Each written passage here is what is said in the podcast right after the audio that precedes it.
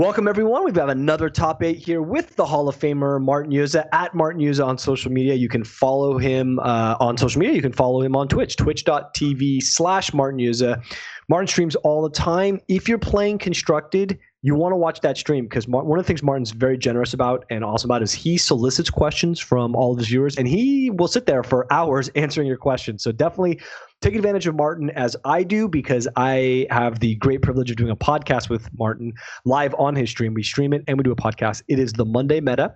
Check us out, twitch.tv slash Martin Juza, 12 p.m. noon Pacific on Mondays. Martin and I, I am Mashi Scanlon, the guy on the left at Mashi Scanlon across social media. And this is another top eight. We got a spicy one here, Martin. It's it's timely. It, it makes a lot of sense, uh, and we we, we kind of chose it just for that. This is top eight cards banned in standard, not just this standard, all standards. And we we did the cutoff there because before there was standard, there was type 1, type 2, type 1.5. I'm, I'm a big fan of type 2. I, I consistently refer to standard as type 2. But these are top eight cards banned in the standard format since the inception of the standard format because there were a lot, there was kind of nebulous bans before. And at one point, it was like there was a restricted list, and anything that was restricted in like vintage or what we would have called type 1 or type 1.5 was automatically banned in what we called type 2. There were all these weird rules like that. So this is just standard bans, top eight cards that have ever been banned in standard. Before we dive in, Martin, any honorable mentions? Uh, I have a few quick ones. Fires of Invention. Obviously, anytime something gives you free mana, especially when it's something like Fires that literally gave you about hundreds of free mana in the next five turns or something, yeah. that's always crazy. So Fires. Smuggler's Smuggler's Copter because that card has felt insanely powerful when we played with it, and got banned within like the first two weeks of of it being legal.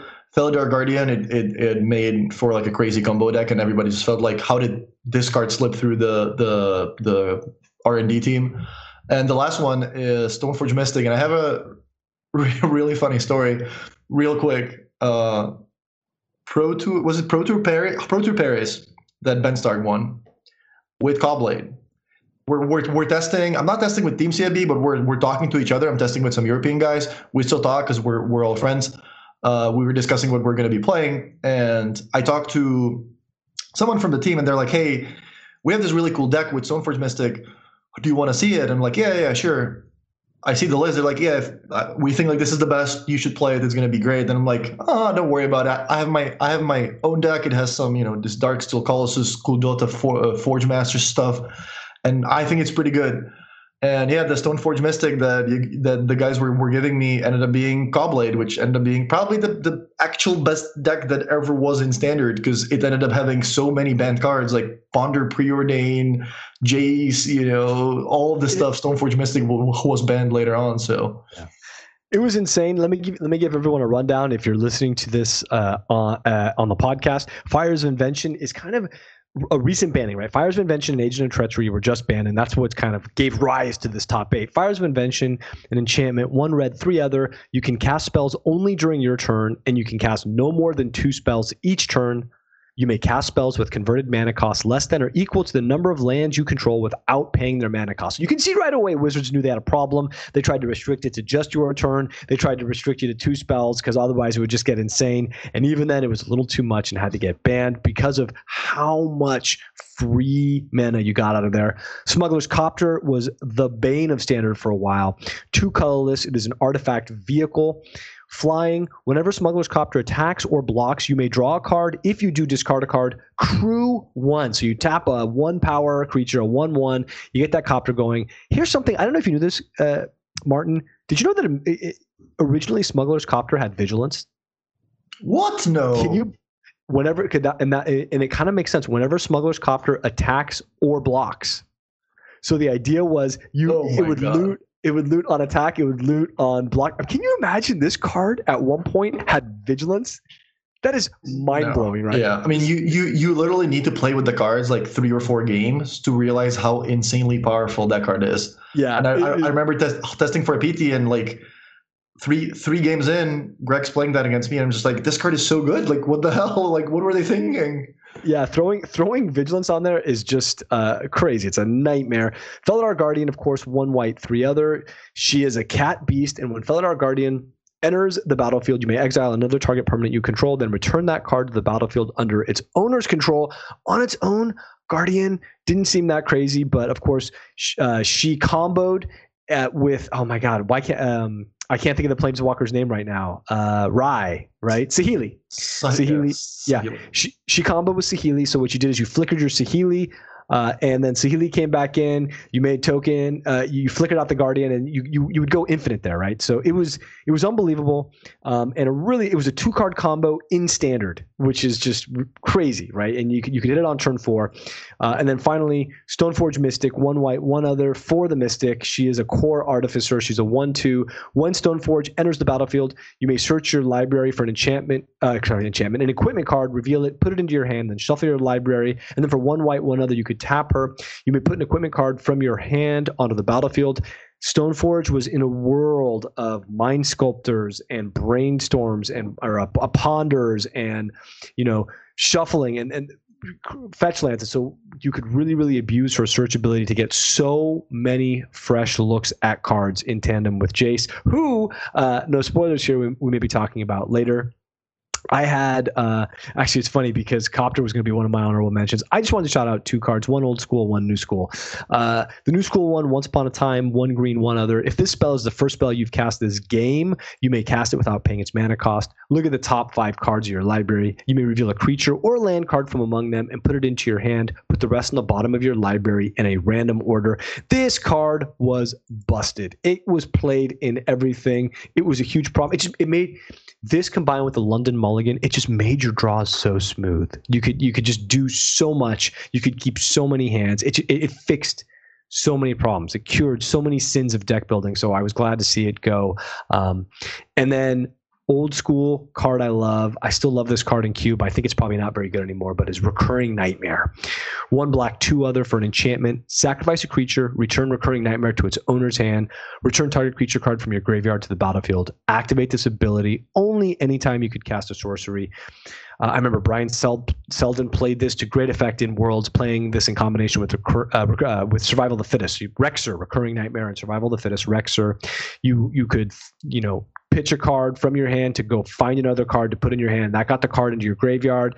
You'd have things like Llanowar Elves or you know a Wall of Blossoms eh, that you'd sack then the wall blossoms in the yard your new creatures out there. You had things like spirit of the night. You had uh, toolbox things. Uh, it was beagle flight cloud chaser eagle i think is what it was that was like your disenchant. So tons of things. A lot a lot of fun. Way too slow to be effective now but there's always been a special place in my heart for recurring nightmare with, with great uh, jeff laubenstein art. So all right let's dive into our top eight. Those cards were all extremely powerful, by the way, for their formats. So it just it just gives you a little taste of where we're at with this top eight. Top eight cards that were banned in their standard, coming in at number eight, an undeniably powerful card, Lotus Petal. Lotus yeah. Petal's. Yeah. Did you did you play with this card at all when it was in standard, Martin? I did not get to play with Lotus Petal. I didn't. I don't think I got to play with it in any format except for Legacy, like in in Storm and Legacy so you know lotus petal let, us be clear about the kind of things and i can't remember exactly when lotus petal got banned in in standard but i just want to give you some examples of the things that were all, so tempest block and urza's block were in at the same time which means you had cards like lotus block uh, lotus petal and yawgmoth's will in standard at the same time, right? That seems pretty obscene. Lotus Petal, you know, zero mana cost artifact, tap, sacrifice Lotus Petal, add one mana of any color to your mana pool, play this ability as a mana source, right? Mana source used to be a thing. That's how old this card is. But this is just incredible, right? In, incredibly powerful card, still incredibly powerful. I don't is this I don't even know if this card's legal in Legacy or not, but um, incredibly powerful, free mana. Right, it's an extra land drop. It's a disposable mox. I you know is is what the idea is here. But playing this in standard, just you can see how adding four of these to your deck gives you so much acceleration. Right, two mana on turn one, maybe three mana on turn one, four mana on turn one. If you have a crazy draw finding ways to get that back from your graveyard to play, you know, things like Yawgmoth's Will could enable that kind of stuff. So it was very, very dangerous in a world, and we'll get to this more as we climb up this list, in a world where there was a lot of broken combos. Lotus Petal was printed, and that made everything so, so dangerous in standard. But even now, an undeniably an undeniably powerful, powerful card, right? Zero mana, uh, basically in, in, an extra land drop on turn one for Lotus Petal. anything that lets you cheat on mana is great. Like it, you know, Oko is busted. Obviously, that's the that's the that's the recent example. Imagine playing it on turn two instead of turn three, or just like imagine playing anything at turn earlier. Take any powerful card, and imagine playing it at turn earlier than you normally play it. It's just gonna be it's just gonna be uh, even that more stronger.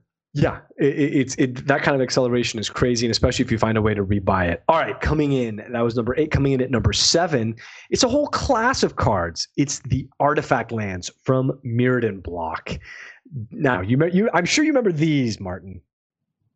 Yeah, it was in. I remember them from standard. Like Mirrodin block was centered around around artifacts, around affinity, and just a whole just a whole artifact deck like it wasn't really that hard to put it together because you just put together you know Arcbound Ravager, uh, Disciple, Artifact Lands, uh, whatever had had affinity for artifacts, Frogmite, Myr Enforcer. You just put the cards together and you were playing and you're like, holy crap, this is so powerful! Like I'm casting spells for free, drawing extra cards with Thoughtcast. Like the artifact lands are basically giving me more than one mana each because they they also work for affinity. So they it's sort of like sort of like sol rings because they they they both give me uh they all give me two mana. So the whole the whole artifact deck was super powerful, and uh, this is a fun piece of trivia. Frank Karsten top aided a Grand Prix, a constructed a constructed Grand Prix with eight lands in his sideboard. And do you you know can you tell what format was it? What you know what deck was it? Eight lands in his sideboard. Yeah, Frank. I think it was a it was either standard or block constructed, and it was obviously affinity. And the lands in the sideboard were like the the the red artifact lands, like Glimmer Voids or whatever, and the Furnace Dragon that you played for the mirror. Yeah, I was I, exiled all all artifacts. So you know these days sometimes people have an extra land in their sideboard, and you know they use it when they bring in a lot of expensive cards they bring in the extra land and some people are, are like you know oh you're playing a land in the sideboard you can just play in the main deck Frank went super far and just played a, a lens in his sideboard to be able to play for Furnace Dragon, which I think was a triple red card that yeah, for- you wanted to have for the mirror, but not really against anything else. And the mirror was su- super popular, super super popular, and this was the best thing you could be doing. So it just made it just make made sense to play it because you were already good against everything else, and you didn't really want to board anything out from your deck because it was working like a well-oiled oiled machine. Yeah, so Furnace Dragon totally it, it started to change. Uh, it was it was the sideboard card against Affinity, and it, it really changed your game plan with Affinity. So for reference, Furnace Dragon three red, six generic for a five five dragon with Affinity for artifacts. And what Affinity means is this you know the spell costs one generic mana less to play for each artifact you control. So in effect, each of your artifact lands counted as two mana here, right? It had flying, and here was the kicker: when Furnace Dragon comes into play, if you played it from your hand, remove all artifacts from the game game. So what you were basically doing, you were basically, you know, casting Geddon and Wrath of God against your opponent and and yourself, but you have a five five flyer left. That's that's how you ran out the Furnace Dragon in the mirror match. Uh, it was pretty backbreaking against Affinity. Martin, here's a trivia question for you: How many artifact lands can you name? Of Synod, the uh, Vault, Vault of Tales, something like that. Uh, the Great Furnace. Uh, wait, wait, the there's a no. I'm I'm mixing up the green and black one. You are, yeah. And then the white one was uh. Mm, I don't. Re- I, I I know the pictures. I remember the pictures. Mm-hmm, mm-hmm. Uh, yeah, I know. I, I'm not. It, it's gonna take me more time. I couldn't I couldn't get this. Uh, in all fairness, I couldn't get this. I have it. I have it in front of me. So great furnace, yes. Seat of the synod, yes. You are mixing up black and green. The great black, furnace. Uh, great furnace, yeah, you got that. That's the red one. Black is Vault of Whispers. Oh yeah, yeah, yeah Vault of Whispers. Green is Tree of Tales. Oh, Tree of Tales. So, yeah, yeah, yeah, yeah, you got. And then coming in for the white mana, Ancient Den. Oh yeah, yeah, yeah, yeah. That's the one I struggled with too. I didn't get Ancient Den, so uh, it's so funny because I guess maybe red and blue were the big ones played because Seat of the Synod and Great Furnace were the two that came into my mind immediately when I tried to quiz myself on this before doing this top eight, and I was like, oh my gosh, um, I couldn't. You know, I, I definitely uh, found I landed on those two at first too. So, okay, that's number six. The artifact lands, the whole cycle of them. We clumped them together, coming in at number. Uh, I'm sorry, that was number seven. Coming in at number six, the aforementioned Jace, the Mind Sculptor. Two blue, two other for a legendary Jace Planeswalker. Plus two, look at the top card of target player's library. You may put that card on the bottom of that player's library. For zero, and this was this was the first zero Planeswalker activated ability. Draw three cards, then put two cards from your hand on top of your library in any order. Wizards very clearly did not realize how freaking powerful that ability was going to be right there. Minus one, return target creature to its owner's hand. Minus 12, exile all cards from target player's library. Then that player shuffles his or her hand into his or her library. Nobody cares about Jace's ultimate. Nobody cares about it. Uh, let's talk a little bit about Jace the Mind Sculptor. Yeah, Jace basically does it all, right? It protects itself. It starts at three loyalty. You can minus one to bounce a creature. So it protects itself, still stays at two loyalty after that. It gives you card advantage, which is the brainstorm effect, especially when when fetch lands were in the format as well, you you kind of get the the the brainstorm fetch land combo, which is one of the strongest thing you can do in, in, in legacy. So you have that as well. And being able to fate seal somebody, look at the top of their deck and leave it there, put it put it on, on the bottom is kind of just like how you took over when you took over the game when you stabilized. This is how you make sure that your opponent never drew uh, any more good cards, you know, for the rest of the game.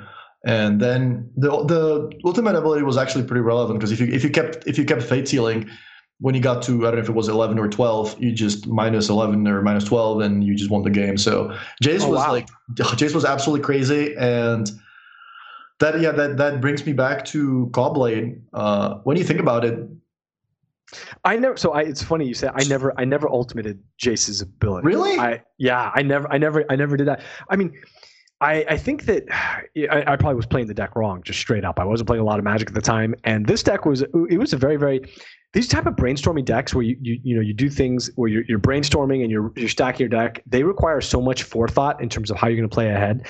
But Jace was so obscenely powerful, obscenely powerful at the time. This was, you know, uh, this was a card that I mean, I remember at the time, Caw-Blade was so dominant. It might be the most dominant standard deck of all time. And it did such amazing things between shuffling with fetches, being able to, you know, throw your two worst cards back in. Basically, you know, his Jace's zero ability became a draw three and the way you could just totally take control of the game between fetches, between uh, Stoneforge and Jace the Mind Sculptor, much less Ponder and other cards like that, I remember it was just so unbelievable. The the strategies of like hiding cards on top with Jace in case you were facing a duress or a Thoughtseize and things like that. I mean, it he was so powerful in this format.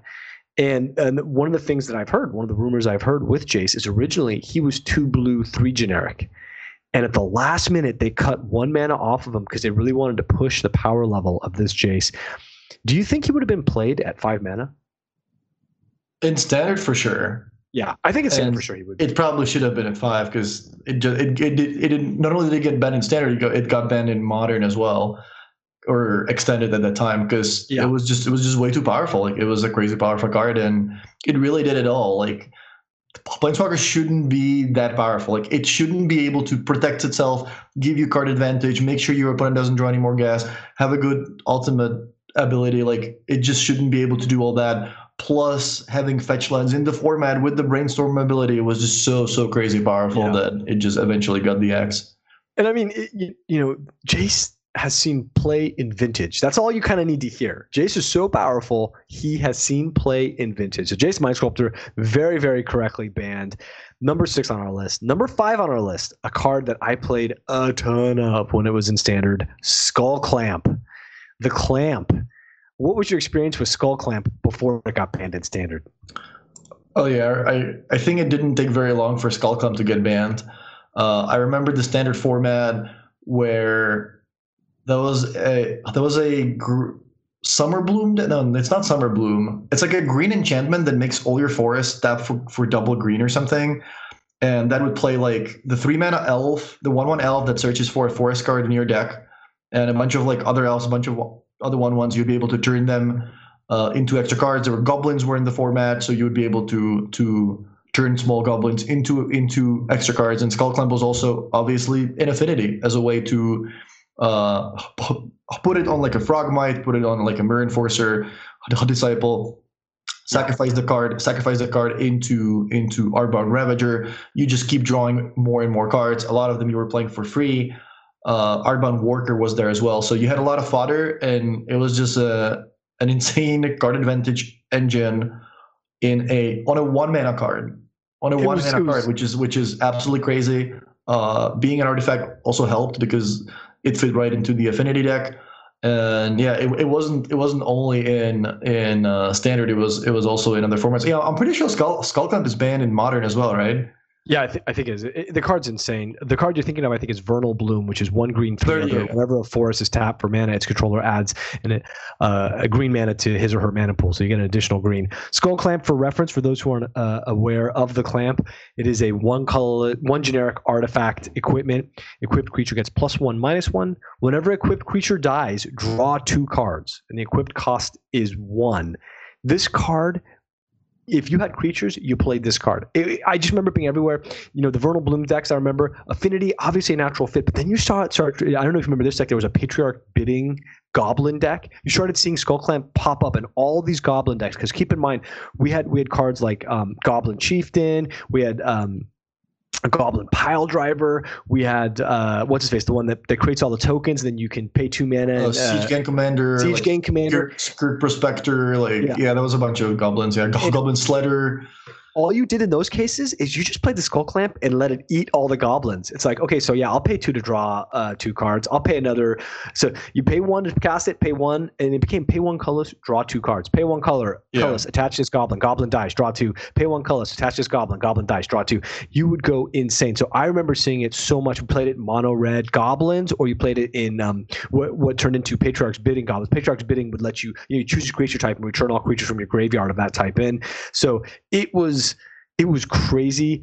I have heard this is this is funny. I have heard that the original drafts of Skull Clamp, one colorless for equipment, it gave the creature plus one plus one. And oh yeah, yeah, I think I read that too. Yeah.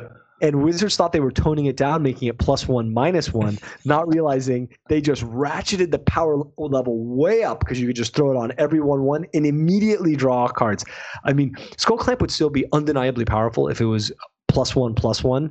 But the plus one minus one, letting it eat the creature, just I mean, it, it I mean, I think it still sees play at plus one plus one, but the plus one minus one is just yeah. I, I agree. That's that's that's actually really funny, right? Like if it actually was plus one plus one, I don't think it would be nearly as powerful. Like it would still be played, but like the whole idea, and even though it's counterintuitive, is that you're killing your own, your own creatures, and and you have to pay you, you even have to pay mana for that, and that, that just doesn't sound like something you would like to do, which is probably why it slipped.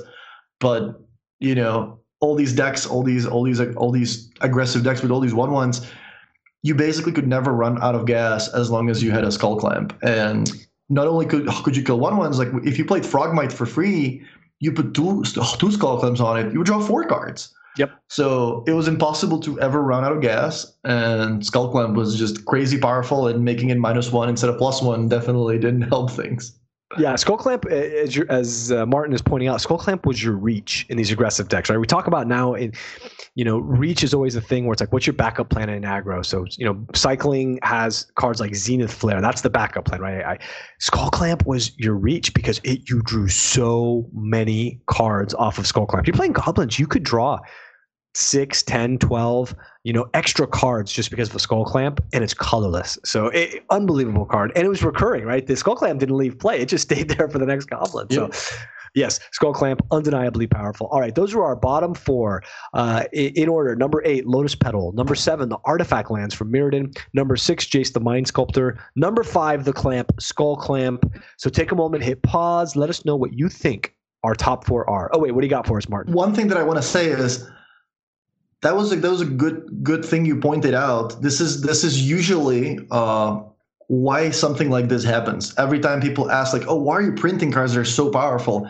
It's usually that, at least from from from, from what I've heard about the the uh, the way things work, is that something gets changed super late minute because of something else, or there you know different cards are influencing all the play design and and everything. And sometimes something gets changed super last minute and they just don't have the time to still properly test it against everything and you know how it works.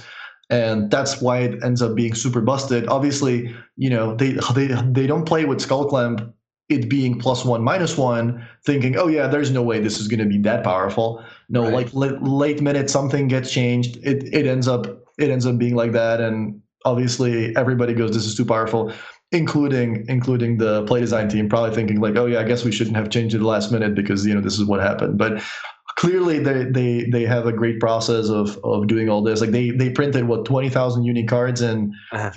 a, a, few of them slipped obviously but most of the time like the, the the process is great and all the people in the play design team are somebody that I I, I have great respect for yeah, and I mean, obviously, this is top eight band cards, so these, this is the low hanging fruit. We're given, you know, these are kind of the mistakes of Magic, but it is weird to think that Skull Clamp at one point was either plus one plus one or plus one plus zero, and they they put that minus one in there because it was too powerful at that rating, and they wanted to depower it, thinking this would depower it. Of course, uh, had had the opposite effect. But yes, they didn't have proper time to test it. It was a last minute change. So those are our bottom four. I hope you've you've taken time to you know pause now or make your guesses. What do you think our top four are? While you're doing that, I want to remind you this top eight is brought to you by ChannelFireball.com. You can find Martin's content on there. CFP he's a member of Team CFB. He has amazing uh, articles on constructed. At, at, under the CFB Pro Deck Vault. Great, great stuff. If you haven't signed up for CFB Pro, you should give it a, give it a whirl. Use the code Juza, J U Z A. That supports all of Martin's content. You can also check out Martin twitch.tv slash Martin Juza. Uh, he streams every day of the week, well, every weekday, uh, and then on Mondays, I join him for the Monday Meta, 12 noon Monday Pacific, and we talk about the metagame for the prior week and the upcoming week. So things to expect and things to prepare for. So check all that out. Any purchase you make on channelfireball.com, use that code Juza, J U Z A, and that supports Martin and all of his great content. Okay, here we go. Number four. Another reason that this top eight is so timely right now, coming in number four, Oko, Thief of Crowns. Uh, Oko, wow. One blue, one green, one other for a legendary Oko Planeswalker. Comes in with loyalty four. Plus two, he creates a food token plus one. Plus one. Wow, plus one. Target artifact or creature loses all abilities and becomes a green elk creature with base power and toughness 3 3. Minus five, exchange control of target artifact or creature you control and target creature and opponent controls with power three or less. Talk to me about Oko, Martin. So, as, as powerful as Jace is, I'm going to go ahead and say that Oko is the best planeswalker ever printed by I think a significant margin too. Like during the Oko times, the Pro Tour in I think it was Richmond, seventy percent of the players played an Oko deck, which is absolutely crazy. I don't think that has ever happened in the history of pro tours or, or these these high level events. I don't think there was ever a tournament where anything was more than 50%. percent mm hmm And during the Oko times, there was 70% of the players played Oko that's how how insanely powerful the the whole like food strategy around it was.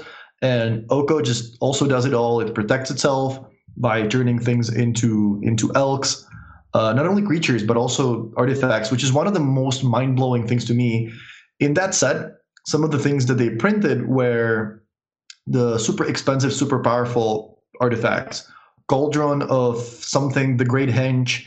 Oh yeah, uh, yeah, yeah. Like these super powerful artifacts which are supposed to make you excited about building a deck, you know, built around them, but then they print this three mana card that just turns them into elks. Like, how do you want people to have fun in the format where you give them these, you know, great tools to to build new cool decks, but then there's Oko that just says like, actually, you know what? You spend all this time working towards having the great henshin play. Now it's going to be an elk. So the like Oko was just like absolutely crazy powerful, protects itself, makes your own food tokens into 3-3 so you can get on the offense as well and it's not only good in or it was not only good in standard it's good in basically any other format in magic including cube or vintage or just i think right now it's pretty much banned everywhere Yeah, I mean Oko. It was a slow. It was kind of a slowish drip, but every week Oko got banned in a new format. He he is not welcome in Magic, uh, basically anywhere. So he, it was it was pretty crazy to watch because we saw him. First of all, he wasn't initially banned. Remember, he wasn't part of that initial ban announcement. And then like, what a week later or something, they, they end up banning Oko in Standard, and then and then Oko gets banned uh, in in Historic and Modern and Pioneer. Like every week, it was a new Oko banning. He invalid you know, we talk about cards that invalidate strategies, and Oko, it felt like he invalidated standard. It wasn't like he invalidated a strategy or or took out. He just made standard just completely. He just took over standard. It was all Oko yeah. all the time. He invalidated the whole format. So um, it was it was it was so crazy, right? Um, and like. And, you you also had Gilded Goose in the format who played on turn two.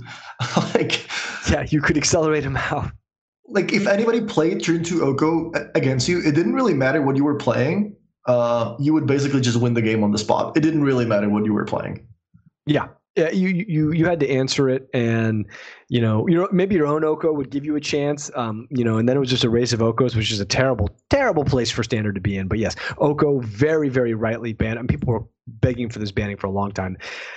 It's weird though. I bet a lot of people did not expect Oko to be number four on this list. Our top three are some more, some older esoteric cards, and I have to, I have to admit, one, that's my thumb on the scale. Two, I did, in all fairness, I want to admit this candidly, I did consult with uh, one of the other Hall of Fame members of Team CFB, William Huey Jensen. Of course, Huey is an old school player as well, and so he helped me on this because originally I had I had Oko at number two, the first draft of this, and he's like, ah, I think this card, I think this card, and I remember some of these cards, but I see I tend to weigh older stuff a little bit more, but uh, I have the Huey stamp of approval. Okay, number three, Earthcraft. Earthcraft. yeah. Now and you're gonna have to do a, uh, you're gonna have to do the the talking here because when Mashi when Mashi told me about Earthcraft being in the list, I was like, wait a minute, I need to Google what it does. Yeah, so I need Earthcraft, to look up exactly what Earthcraft does. So yeah, let's let's let's tell us what what is so powerful about Earthcraft.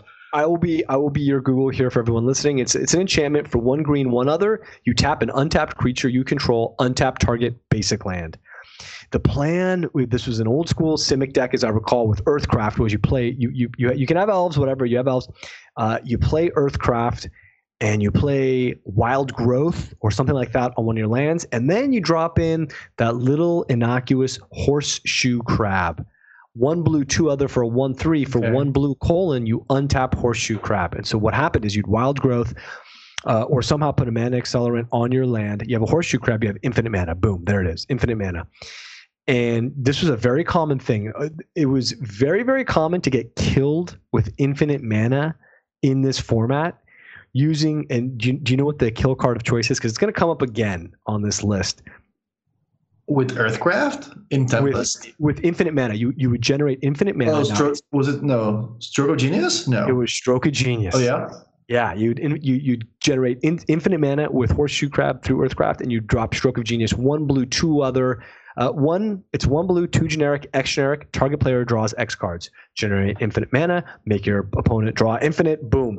Game over. Footnote: One of the great things about Stroke of Genius is it does have a picture of Urza designing Karn. So check that out. A little bit of lore stuff on there. But Earthcraft in general, like think about this: you tap an untapped creature you control, untapped target, basic land. They tried to hem it in. They tried to make it a basic land this card is i think this card might be banned in legacy too. This card's busted. I think in the eternal formats i think it might be banned. I'm not 100% sure on that but yeah the card it was all combo you know. And this is when you know the warning signs for cards i think were a little bit lower in these days but yeah earthcraft was super super busted. The next two earthcraft and oko i can see that being kind of flip-floppy. The next two are number two and number one on our list uh, were just so so busted. Coming in at number two Memory Jar. Memory Jar, five colorless, tap, sacrifice Memory Jar. Each player exiles all cards from his or her hand face down and draws seven cards. At the beginning of the next end step, each player discards his or her hand and returns to his or her hand each card he or she exiled. Now, Memory Jar seems kind of innocuous, and you got to leave it to Magic players who are going to game their way around these things. There's another card that you played in tandem with Memory Jar, and it was called Megrim. Yeah. Megrim, for those who don't know, one black, two other for an enchantment. Whenever an opponent discards a card, Megrim deals two damage to that player.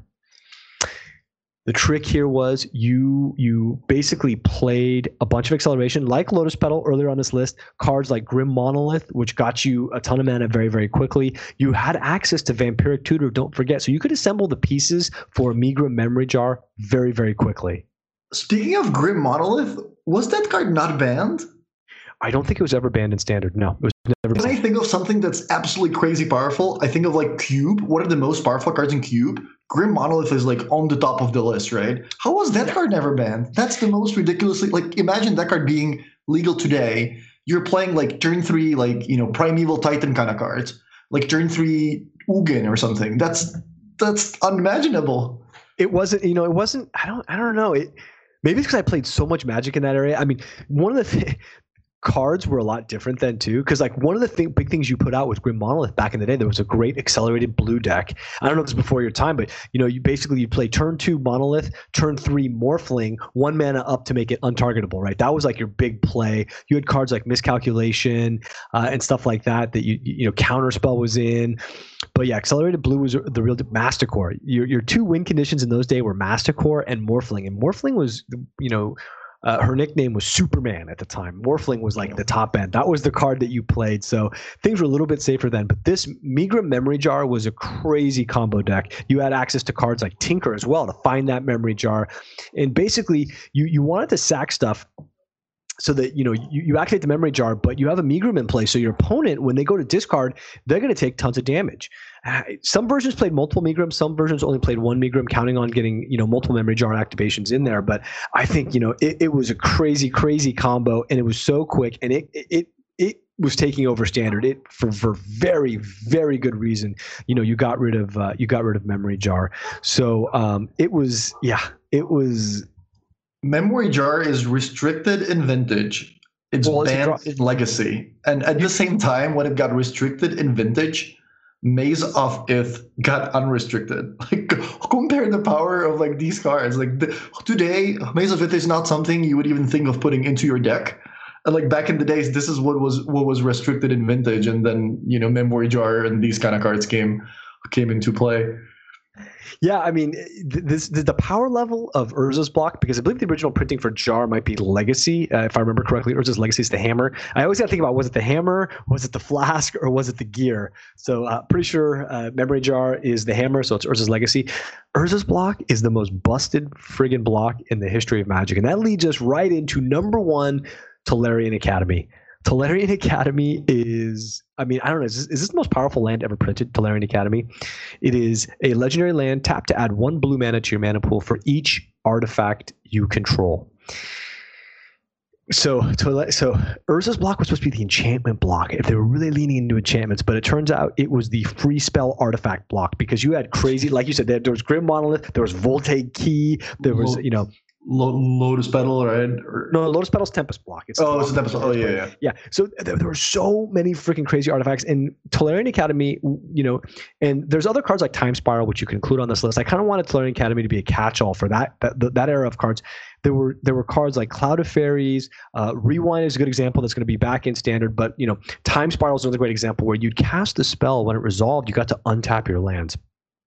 And what you would do is you would generate again obscene amounts of mana, like turn two, turn three, and just kill your opponent right away with with again a stroke of genius. You just you'd you'd untap, you know, because think about this: if you have enough mana with Tolarian Academy and your Grim Monolith, you're just going to you know, uh, you can untap your monolith, especially if things like Voltaic Key start generating all these obscene amounts of, of mana. Run it through the academy. You can untap the academy with your untapped spells, be it Snap or Time Spiral or you know Cloud of Fairies, whatever it is, whatever you want to do. You you basically can untap your Tolarian Academy as many times as you want because you can draw cards too. You can stroke yourself if you need to. You you to build up all that mana and then stroke your opponent out.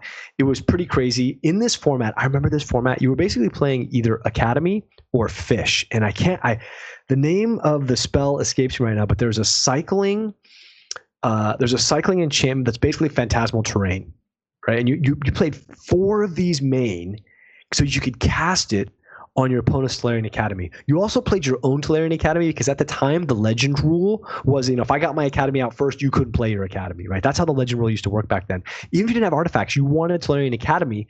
Um, what you mean? You normally had artifacts during this time, but even if you couldn't generate all that crazy value, you wanted an academy, and you played this card just to prevent your opponent from playing it. It is an insanely busted card, Tolarian Academy. So, uh, and even in Academy Ruins, the this card in Ruins still playable. That's how good Tolarian Academy is. Um, and I think there were I. I think this might have been a crop of emergency bans or some crazy uh, bans. Might have been before the Pro Tour or something like that. Uh, I can't remember if it was. I, I, there was a lot of stuff that happened in this time. Waylay got uh, banned or errata. There was emergency errata just before this for a ban. So there was a lot of emergency stuff that was going on with banning. And this is an era too. Urza's block was the last great era of multiple bands, right? Like now we're in that era again with multiple bands. But yeah, number one on our list, I think rightfully so, Tolarian Academy.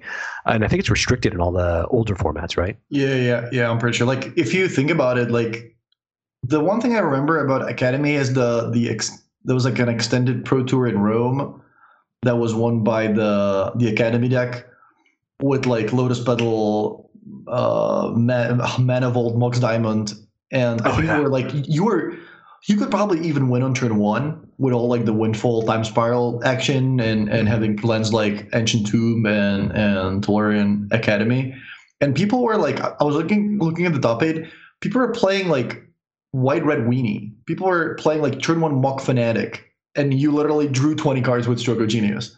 Like mm-hmm. imagine how you how how in the world you must have been feeling when you played this deck with all these insanely crazy powerful cards and your opponent went turn turn one Savannah Lions or turn one jackal pup or something and you just go like yeah you know make make 25 mana play stroke of genius it's, it's insane. You, you had a buy basically. Yeah.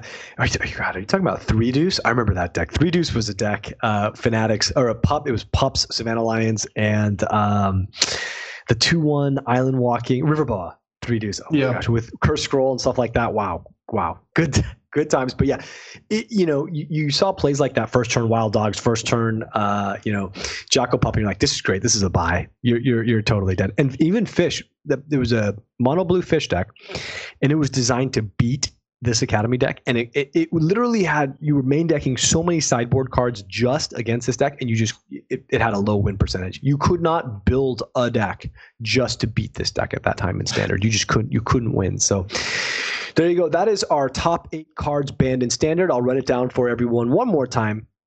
Coming at number eight was Lotus Petal. Number seven, we had our Artifacts Lands. Number six, Jace the Mind Sculptor. Number five, Skullclamp. Number four, Oko, Thief of Crowns, according to Martin, the best Planeswalker ever printed. Number three was Earthcraft. Number two, Memory Jar. And number one, the number one card banned in standard, Tolarian Academy.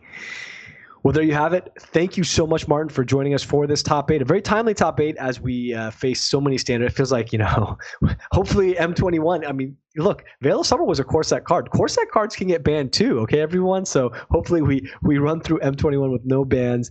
Um, there have been a lot of bannings in standard, but as Martin said, look, R&D has a crazy job balancing. We only look at the constructed side for this kind of stuff. Balancing constructed and limited, making a good limited format. Which, by the way, uh, even though Martin's not playing a ton right now, I do think Ikoria is a very, very fun and good limited format. Uh, is really, really tough. Uh, but mistakes happen, and this is a, a top eight kind of highlighting those mistakes. Let's not be too hard on them, though. So uh, thank you, Martin. He is the Hall of Famer at Martin Juza. You can use the code JUZA Yuza on channelfireball.com for any of your purchases or to sign up for CFB Pro. All of that supports Martin and his amazing content, including his stream, twitch.tv slash Martin Juza, and the Monday Meta, where I get to join Martin every Monday on that Twitch stream, 12 noon Pacific check us out download the podcast the monday meta we'd love to hear from you and you can always tweet at martin uh, or myself for any questions you have about Constructed or join us live and ask those questions live or join Martin on any of his streams and ask those questions live. He's great about answering uh, everyone who watches. So thanks again, Martin. It was great talking to you. And I guess uh, I'll talk to you next Monday. Thanks for having me. Uh, yeah, I'll see you guys on, on Monday. Take care, everyone.